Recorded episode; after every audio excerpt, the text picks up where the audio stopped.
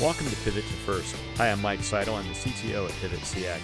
Every day I get to work with some of the brightest minds in the industry with one goal, turning hiring and people strategy into a competitive advantage. Hi, I'm Mike Seidel, C T O here at Pivot C X. I'm joined today with David Bernstein, our V P of Partnerships, and Kevin Grossman, who is the expert on candidate experience. He's the president of the Talent Board, an aspiring drummer, and a padded self-defense instructor. He's also author of Candidate Experience, How to Improve Talent Acquisition to Drive Business Performance. And Kevin, I got to say this uh, kind of right away. You know, the, the tagline for this podcast is how to turn people strategy into business success. And I love the idea of how do you improve talent acquisition to drive business performance. It's an underrated way to do that. Yep. So um, exactly. Just to get started, tell us a little bit about the Talent Board and, and the story behind how it got started and what it stands for. Sure. Thanks for having me on, by the way. Talent Board was founded over eleven years ago now. Um, and I just, I like, I'm amazed sometimes when I think about that's how long ago that was and, and, and, and how much we've seen change, especially the past three years, but we can talk about that in the podcast. So it was founded originally by three recruiting luminaries in our space. So Jerry Crispin, Elaine Orler, and Ed Newman, who at the time really wanted to shine a light on not only what's not working in recruiting as it relates to the experience of the job candidates themselves, but also shine a light on what is working, what companies are doing better at, and how that's improving Their, their selection process and the, the willingness for candidates to engage the business and the brand, even if they don't get hired. And I was one of the early volunteers for the organization at the time. It was very, very volunteer-driven, very labor of love. Um, and then as it began to mature, and um, that we we found that there was definitely uh, an audience for this research that we were doing. Then I came on board nearly eight years ago to help run it and have been running it ever since. And and uh, we have a small team that do a lot of big work in the space, as I like to say. So, and then every year we work with hundreds of companies, big and small, across industries to help them understand and improve their recruiting and hiring and understand how the candidates perceive fairness, perceive the experience, and good and bad. So, candidate experience. This, this is a really tough subject because a lot of companies give it a lot of lip service and then don't invest in it at all. Why do C E Os, why should a C E O care about candidate experience? Every time I've had the opportunity to talk to leadership that's in a room, whatever that is, virtually in person, when I'm sharing what it is we do and learn and what our research says, and I get the opportunity to impress upon them that what it is like to be a job candidate, and not just an external one, but also a current employee who may be interested in another position internally at the organization, their experience, just like they're super concerned about their customer experiences, because the C E Os are, right? Their, their job is to help grow and sustain the business with the, the team and employees they have. So it's equated to that, except the difference is that with the candidate experience, most of the people who are interested in any given job at any given time aren't getting hired. But that volume of people, that aggregate number over time, is a lot of people potentially, especially for companies that have any um, hiring volume at all, mid-sized to global enterprise, but any companies that are on high growth. The reality is, is that candidates, if they perceive the experience to be poor, to be unfair, they may choose, and our data shows that, that there's definitely a percentage that will, to never associate with the business again, never so apply. It's, it's not just about the job and no. not, not hiring. This is about something a lot bigger than that. This is about, yes, this is about an impact on the business. Am I willing to continue to be a brand champion, even if I don't get the job or not? Or I'm going to to to consciously and repetitively tell my networks, don't ever apply at company X because they suck. So and it's beyond, and it's beyond even the application, because if I'm a consumer-based business, for example, mm-hmm. that impacts consumer choices of a candidate. Like if I choose to spend my money with you, at the end of the day, it's not the same thing for a B two B company, because I, I always use the example. Let's say I'm an engineer and I applied at Lockheed Martin, and I had a crappy recruiting experience, and, and I said, I'm never going to, I'm not going to not buy military equipment because I didn't get the job, right? But I am right. going to tell my engineering friends, and referrals are critical for companies, especially with the volatility in the market we've seen the past three years and continue to see today. Referrals are, you know, twenty, thirty, forty percent of hires can come from referrals. That ultimately does impact revenue. It's harder to quantify, but it can impact the business and the brand. And that's the thing that C E O and business leaders need to understand. That's a big number of people all the time that can choose not to associate anymore with the organization. So it's your reputation. Yeah, big time. And it impacts, it can impact business. And the fact that if I can't, if I, companies are struggling now. Right. I mean, I talked to a large manufacturing company just, just the other day that is all of their hiring last year was just backfilling positions that they can't fill on a regular on a regular basis.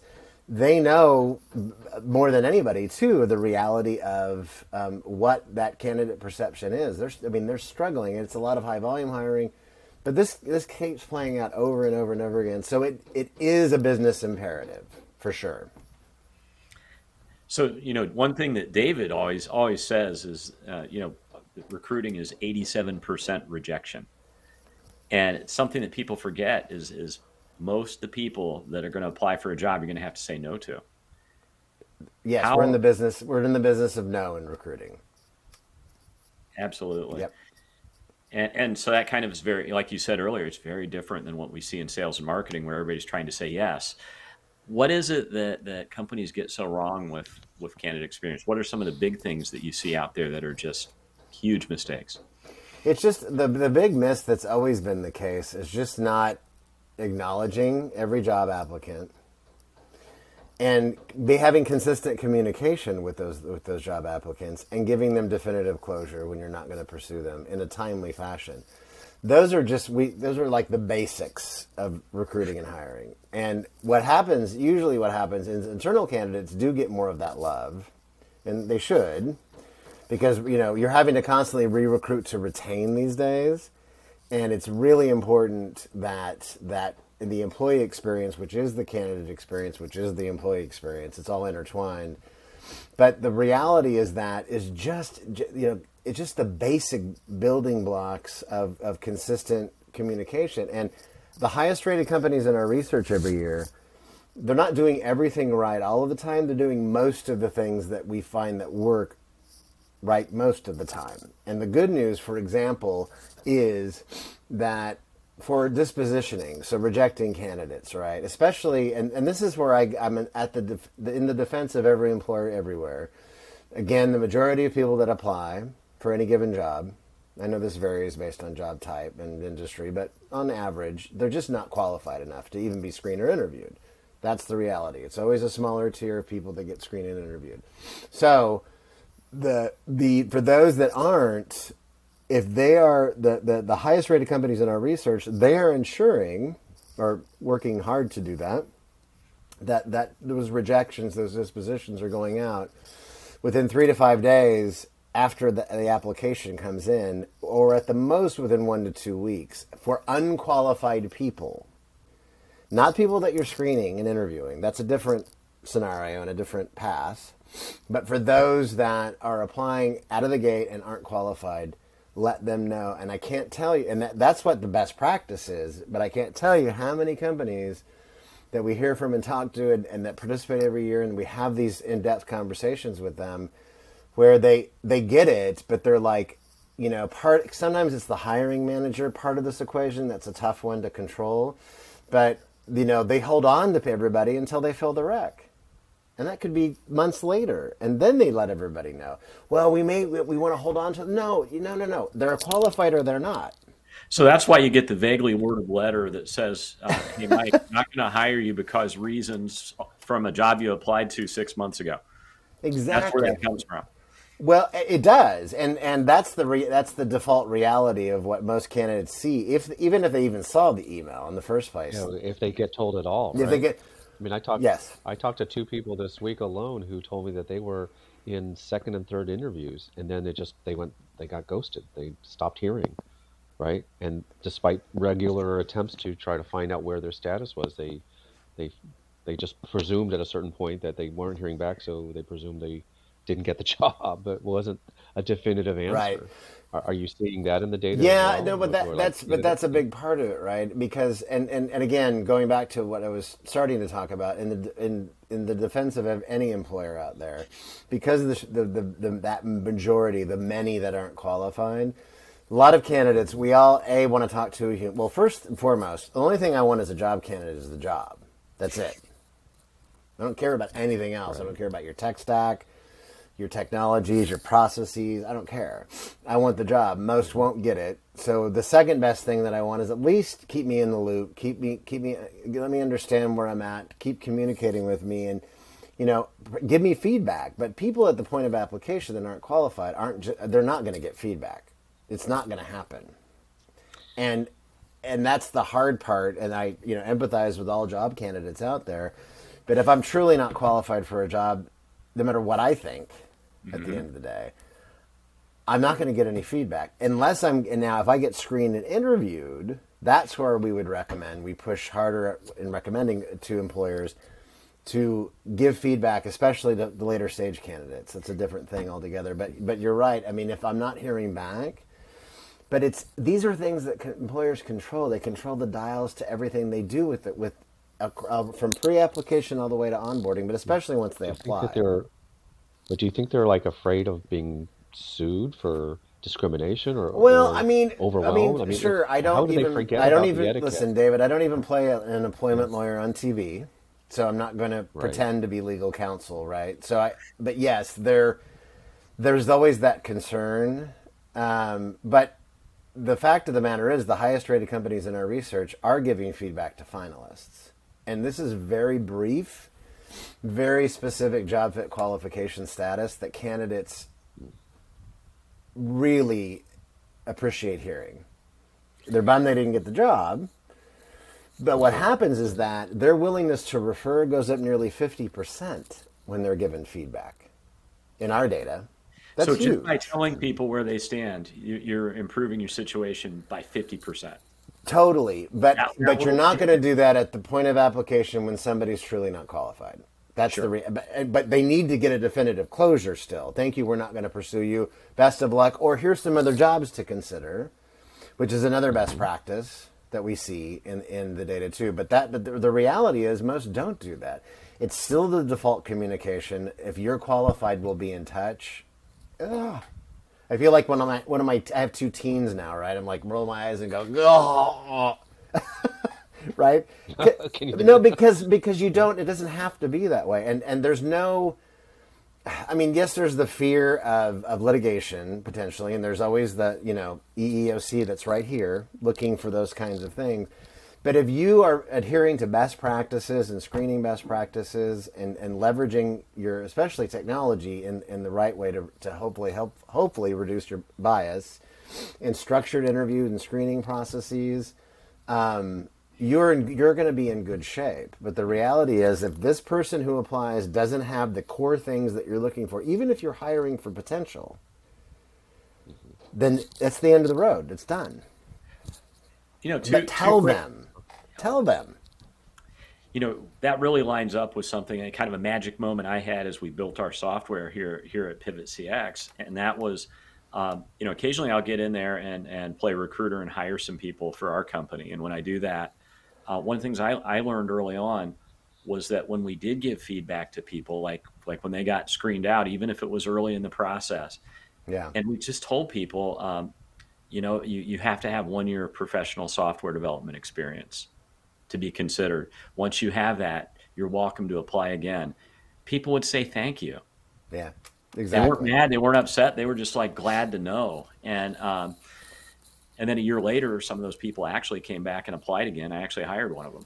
But the, it's so funny to hear you say that. You know, you're, you're doing studies, you're, you're, you know, working with all these companies, yeah. and it's that little bit of feedback that's missing. It, that's, and that's, that's it. That's all. I mean, that's one of a lot of little incremental things that they control. They control, again, what they say, when they say it, with what frequency and consistency and, um, and timeliness. And, and that is, is, is super important. But that's all that, you know, those little things make a huge difference in, I mean, we've had many stories of, of companies who have participated in our research and had dismal ratings across the board compared to, to compared to competitors, compared in their industry, for example, et cetera. And they turn it around and, you know, Hogue Hospital is one out of Southern California. Healthcare is one of our bigger segments too. Um, and they've now four years in a row. In the past couple of years, they've been the number one highest ranked company. We've never seen ratings that high before. Mostly not hired candidates. And so not only they're telling people no in a way that's making them at least relatively happy compared to their competitors. Yeah, I mean, that's what it now. And, and the question that always comes up is like, well, you know, what else, you know, what's, you know, what are the, these companies doing? A lot of the, it's, it's the, the recipe always comes down to communication and feedback, no matter what. And companies, some companies do it better than others. There, there are differences in, in, in candidate populations and employee populations that, Um, we we can't even account for in our data, because if I could ask hundreds of questions of every candidate, I would, but then we would never have a survey answered. It just sure. wouldn't happen, right? At the end of the day. Mm-hmm. But those little things can go uh, make a big difference a long way. And and and Hogue and, and many others. It's a small it's a small universe though of companies that have not only once they've hit this level, they sustain it. That's the hard part, because of everything that impacts our businesses, right? We're in a place today we've never been before economically, um, with strong hiring and, and yeah, more layoffs and softening, but, and employees still leaving and some, and, and people not going back to work. Still almost three million people still haven't gone back to the workforce, right? Most, I mean, there's just all these things that are happening, but the, the, to keep it sustained is super critical and not easy. I would think, though, Kevin, uh, that from my from my experience, it's interesting to get your feedback here, but that there's probably a couple of, like you said, some table stake things that just make all the difference. Uh, I, I I've talked to so many candidates in the last couple of months who tell me that they they've put the energy into filling out an application. They would like to at least get confirmation that their application's been received. At a minimum. They don't even get, yeah, at a minimum, right? These kind of things that seem like just basic etiquette, business etiquette, that um, they, they say things to me like, I know when my package is ten stops away from being delivered, or I know when Sally's starting to make the dough for my pizza at Domino's, why can't I just know a few things, right? And this gap between the consumer experience elsewhere and then the candidate consumer experience yeah. being so different is is juxtaposed, right? It just seems to be creating a greater gap here on there, because candidates are being habituated to other in other places in their lives where they are getting communication, right? Is it is that are you seeing this kind of some of the brass brass tacks basics? Well, to, well, really yeah, I mean, just being more most apparent? Definitely. Again, I mean, again, the highest rated companies, if you're not qualified, letting them know within one to two weeks, maximum. Um, for those who are then being screened, like for example, so I was sharing this earlier on another on another call that I had. All companies from last year in our data, and we just released all the research reports now, the the primary North American one and all the region regions that we do. It's all available now from our site at the talent board dot org. And right this last year, and, and I'll just focus on North America as an example, thirty-four percent of all the candidate responses said that they were still waiting on next steps one to two plus months after they applied. Wow. That's a third. Uh, that's a third. And that's up from the year before. Wow. That's, that's so for, for me, it strikes me as being, you know, you go back to that whole thing. I, I know where my stuff is being shipped. It, you know, I, I can order things on Amazon Prime. It's here tomorrow. It's amazing how slow hiring is these days. It shouldn't be this slow. And no, it shouldn't. And especially in such a volatile, competitive market as well. And th- then the next step is, what about those who actually then did get scheduled for an interview, right? So out of all the data last year in, in, in North America, a third, again, a third of the candidates said they were scheduled for an interview within one month of applying. That's only a third. Now, the the, high, the candy winners, the companies with above average ratings in our data, almost fifty percent of their candidates said they were scheduled for an interview within one month of applying. And the question came up earlier about that is like, well, what is that? Is that the like the phone screen? Again, there's we're limited on the level of granularity we can get to, but we're confident that when we're asking, we a lot of our questions does around the interview does differentiate between phone screen and interview. Mm-hmm. So we're we're counting on the fact that this is like an interview, whether that's with a recruiter or a hiring manager. It could be either or. Right. But fifty percent of the candy winners are definitely doing that, but that's still only fifty percent of them. Now, we know that, that job, that depending on job type and, and, and, and um, how certain populations of job candidates, things might take longer than others. Should they? I don't, I don't know. But we do know the one good piece of information is that seventy to eighty percent of all the candidates, whether they were from candy winners or all companies last year in North America, said that only about less than a week passed between last interview and offer.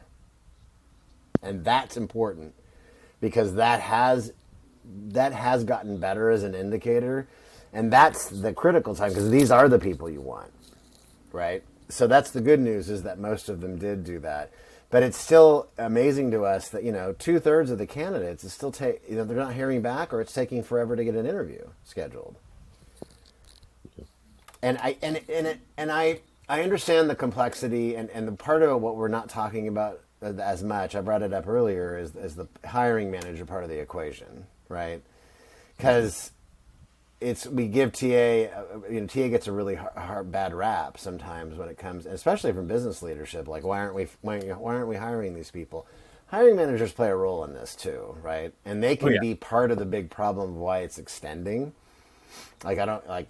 you know, not giving feedback to to recruiters when they need it to be able to understand what candidates they really want um, based on what's being screened and just string, you know, stringing. I mean, that, that's still today. Or they keep thinking, what's that? They keep thinking that the great candidate maybe is still out there. So that's, and that's the problem, right? We hear that all the time. We're not ready to close the rec yet. We hear that all the time, all the time. Like, these are great candidates, but yeah, there's, you know, Kevin, one of the, One of the things we, we hear from our customers all the time is, how do you break that cycle between the the, the recruiter and then the hiring manager? And, and one of the things we, we've seen with our, our most successful customers is they get the hiring managers to sign off on, if we find a candidate that matches this yep. criteria, we will make an offer.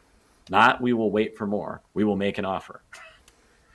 Yeah, if if, if you can get everybody on board with with – even internal service level agreements, right? To understand right. this is what we're going to do. This is our process from the intake stage of deciding on who it is that you really want to hire through the final screening of any candidates that may be interested in and get agreement on that, then it helps tremendously. But that's a big part of the equation too. That's a problem with why things get extended and why candidates get, especially even final stage candidates, why that percentage that get, the number one negative reason why candidates withdraw from the recruiting process in North America to date is still, my time was disrespected during rec- the whole process, especially when I get screened and interviewed. That's the, and that's more than salary disparity and some other categories, is my time was disrespected. Time and again, that is one thing that, and that's, and that's more complicated. And we have those conversations with T A teams, right? When they're like, well, yes, we have S L As, or we're working on them, or we have hiring manager training um, to get them on board with process and reducing bias and being and having a structured process, which the highest rated companies in our research are doing structured interviews. Right. Most of the time. Um, it's, but it, that's the hard part. It gets messy and complicated. I mean, we talk about recruiting in a linear fashion all the time. I research, I apply, I maybe I get screened, but it's a, it's a, in reality, it's a hot mess. It's all over the map. a it, lot of honestly, the time. it's it's a hard, you know, talent acquisition, recruiting. It's a hard job. It, there's it there's is. a lot of things going on there.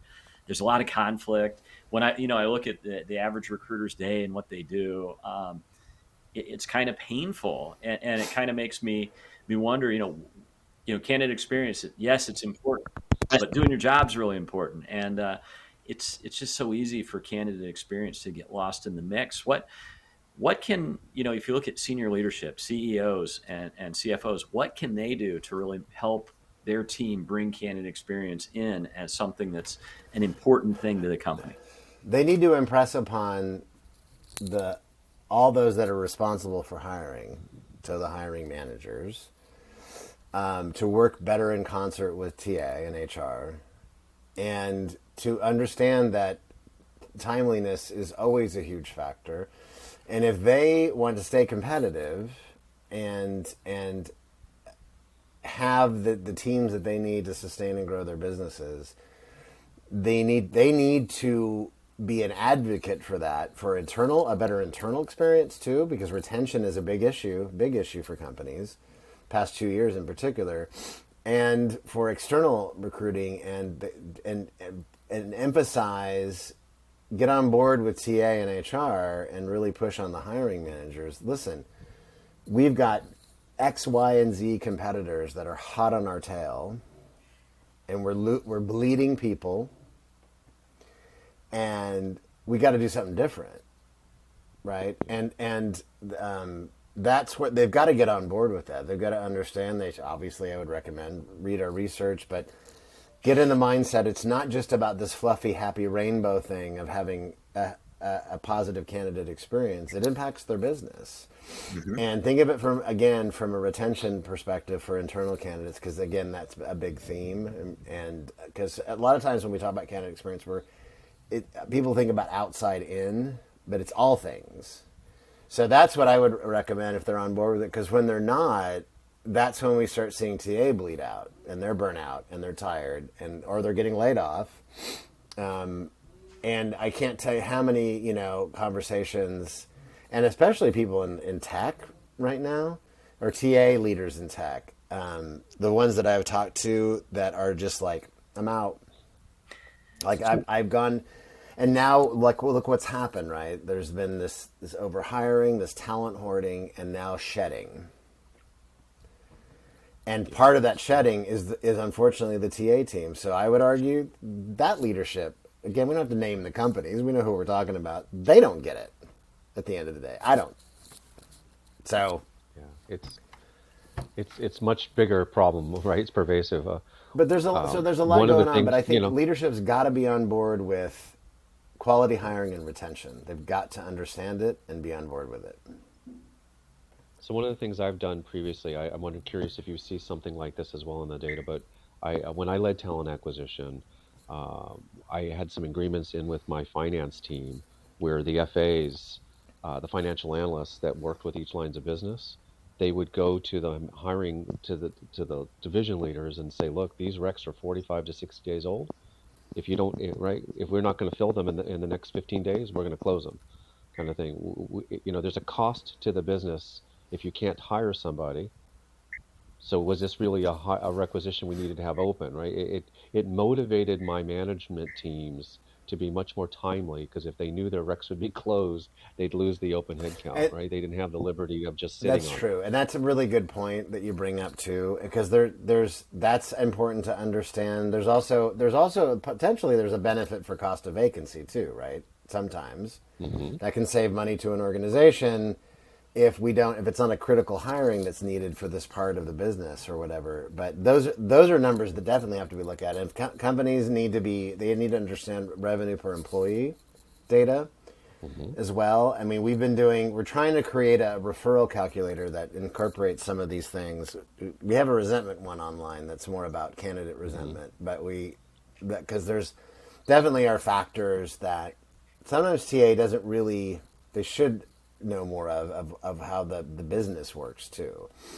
Right. So in finance, there's a metric, they call it D S O. Have you, have you heard of the days, right? It's it's basically how healthy your uh, accounts receivable right.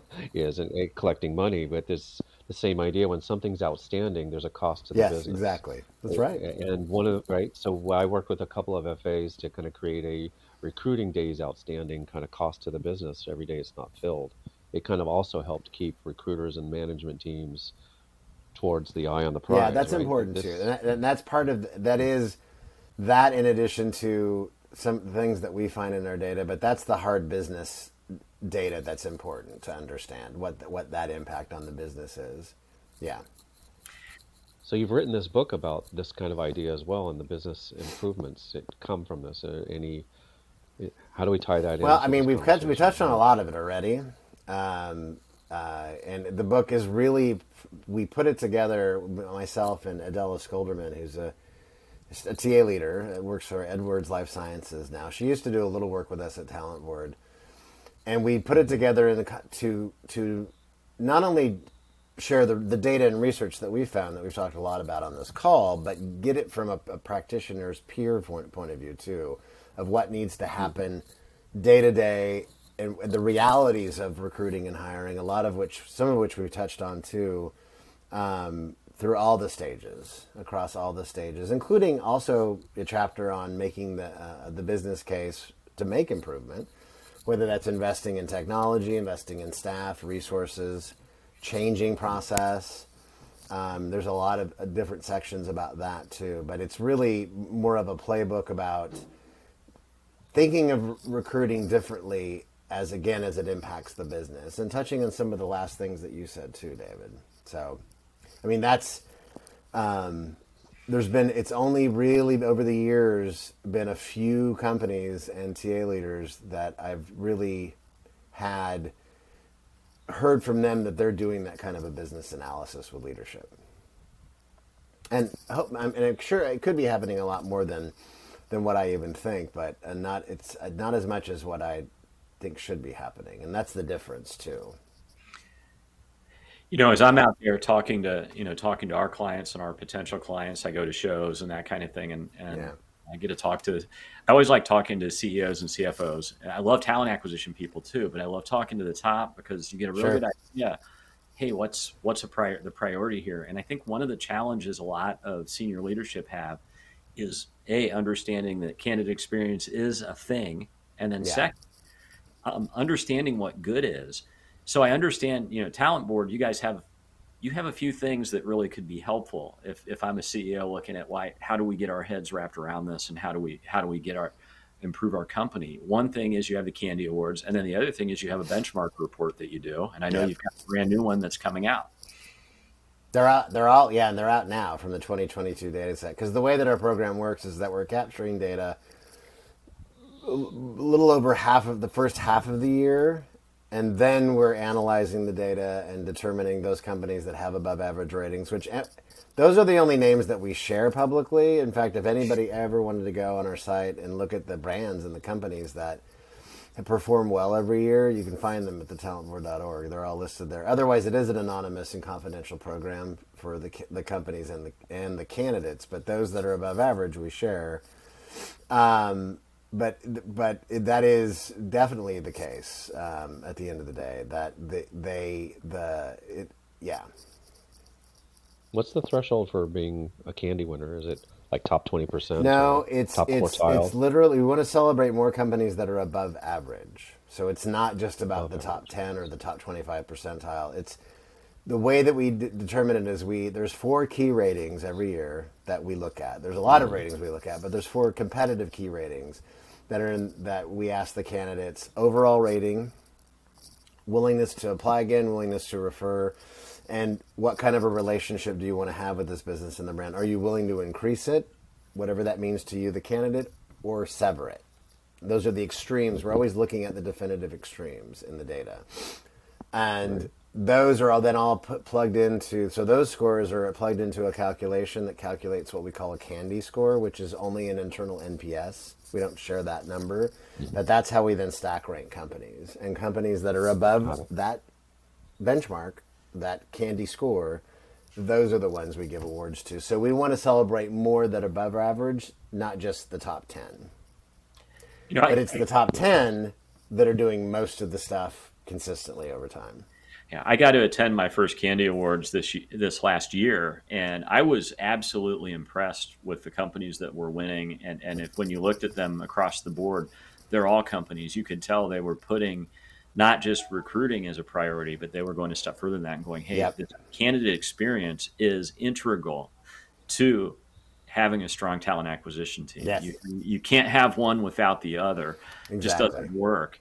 Um, so if I'm a C E O out there and I'm looking at my recruiting team and going, you know, we, we could be better, we could have a better experience, it is really getting your getting the team involved in something like, uh, you know, the Candy Awards, getting involved in the benchmark reporting, a really good way for me to maybe nudge my people into to starting to fix this. I I would. I mean, it, you, there's always there's a wariness that we have seen over the years of companies even w- w- worried about asking their candidates for feedback.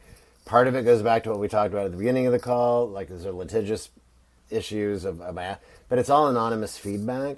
And if a company's never done that before, maybe they ask their new hires post-hire what that what their experience was like as an employee. That's important, but we would recommend, in order to understand, get some baseline data about how the candidates perceive the experience from beginning to end, and how you compare against other companies and, and, and like industries and like sizes, to get an idea and a perspective of what your strengths and weaknesses are overall. But if you've, and that's a great way to get data. Some companies are doing continuous feedback. They've already, and they've never participated in the candies. And that's great, because if you're getting feedback data that's ongoing throughout the year from candidates, from new hires, absolutely.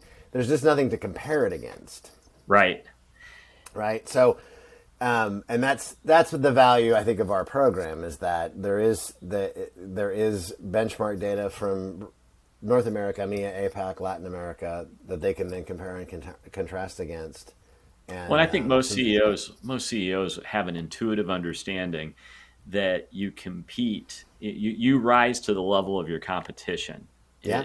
And, and so if you're not really looking at anybody else, or you're just looking at the weak players, Uh, you do end up making a different set of decisions than you do when you go, hey, we think we're good. Let's go see how we really stack up. Then you find right. out, hey, we're not where we want to be. We want to be with these guys. And you learn what the game is. It changes things. So, yeah.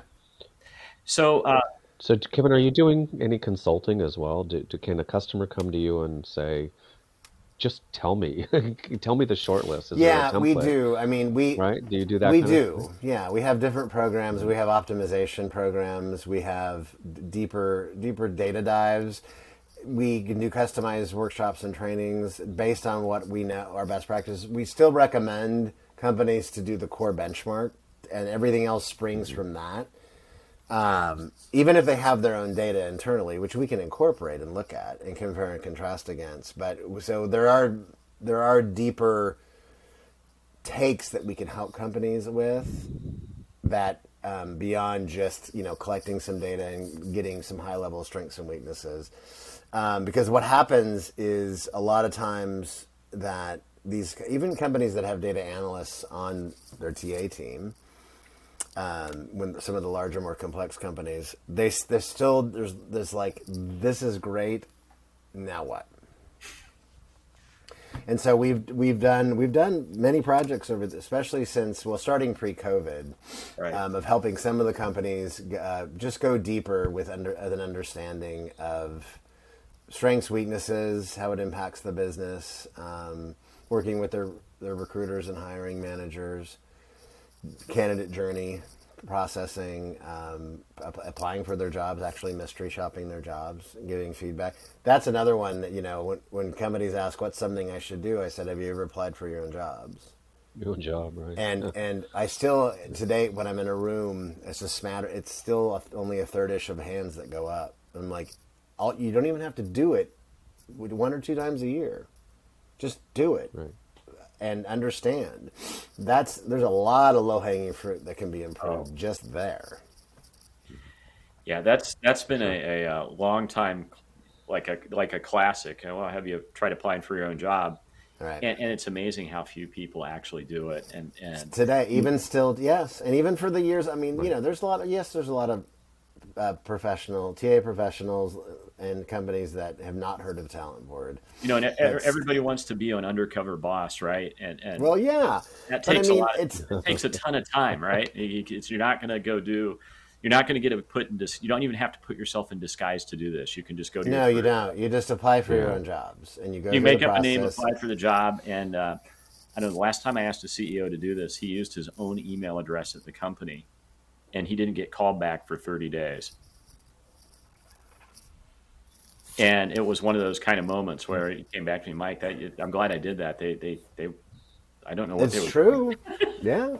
It's a, it, it's a big deal, right? Yeah, yeah, but I, w- I want to bring something up, uh, you know, before we get to the end of this, and this is re- really kind of something that David over here keeps telling me over and over, and I, th- I think he might be onto something, that, that a great candidate experience really starts with a great recruiter experience. I think I think we all forget that. You know, we're all talking about how recruiters are. are oh, I think it's it's all right. Of it. It's yes, agreed. I totally agree. It's and and a great hiring manager experience too. They all work in. They have to work in concert to to. I I would argue to make it a. a, a A, a better working hiring process. Yes. Okay. Well, to kind of wrap things up, I just a quick question for you. What are yeah. three, the three biggest things? Like, if I want to go fix my candidate experience, what are the three things I should look at just right away? Your commu- candidate communications from the point of application through those you're making offers to, and pro- what happens prior to day one during the pre-boarding stage. What what are you saying to them with what, and when are you saying it to them with what consistency, frequency, um, and ensuring that it, it's clear, concise language, it's personable, and especially for those that you're rejecting. That's number one. Look at your apply for your own jobs. Number two, and um, take some time and interview your your recruiting team, interview your hiring managers, ask them what they think. What are the strengths and weaknesses? Look at your tech stack. You know, is are you know most of the time, unfortunately, most a lot of companies aren't even they don't optimize all the this great systems that they have for recruiting and hiring. What's working and what's not. What can we do? We control the dials. So definitely take a look at your tech stack and and and see how that's impacting the candidate experience as well. That's another recruiter experience one too. So absolutely, yeah. So I understand you have a webinar coming up where you're going to be uh, going through kind of the top ten takeaways from the, the recent benchmark report. Yes. So if I want to sign up for that, where do I go? So you can find it at the talent board dot org under events, under under webinars. But I know that I can definitely post, um, when you share this show, post. Oh, absolutely. Uh, we'll, we'll put the link down in the description. I can share the link, but it's easy to find if you just go to our um, employer resources or go to events on our site at the talent board dot org and find the webinar. Okay. Well, Kevin, we always ask our guests a couple of, of questions and we never, never let them uh, know what the questions are before. And so far, okay. Nobody's done their homework yet. So we'll see if you did. But um, first question is, um, what business book has totally changed business for you? Oh, God.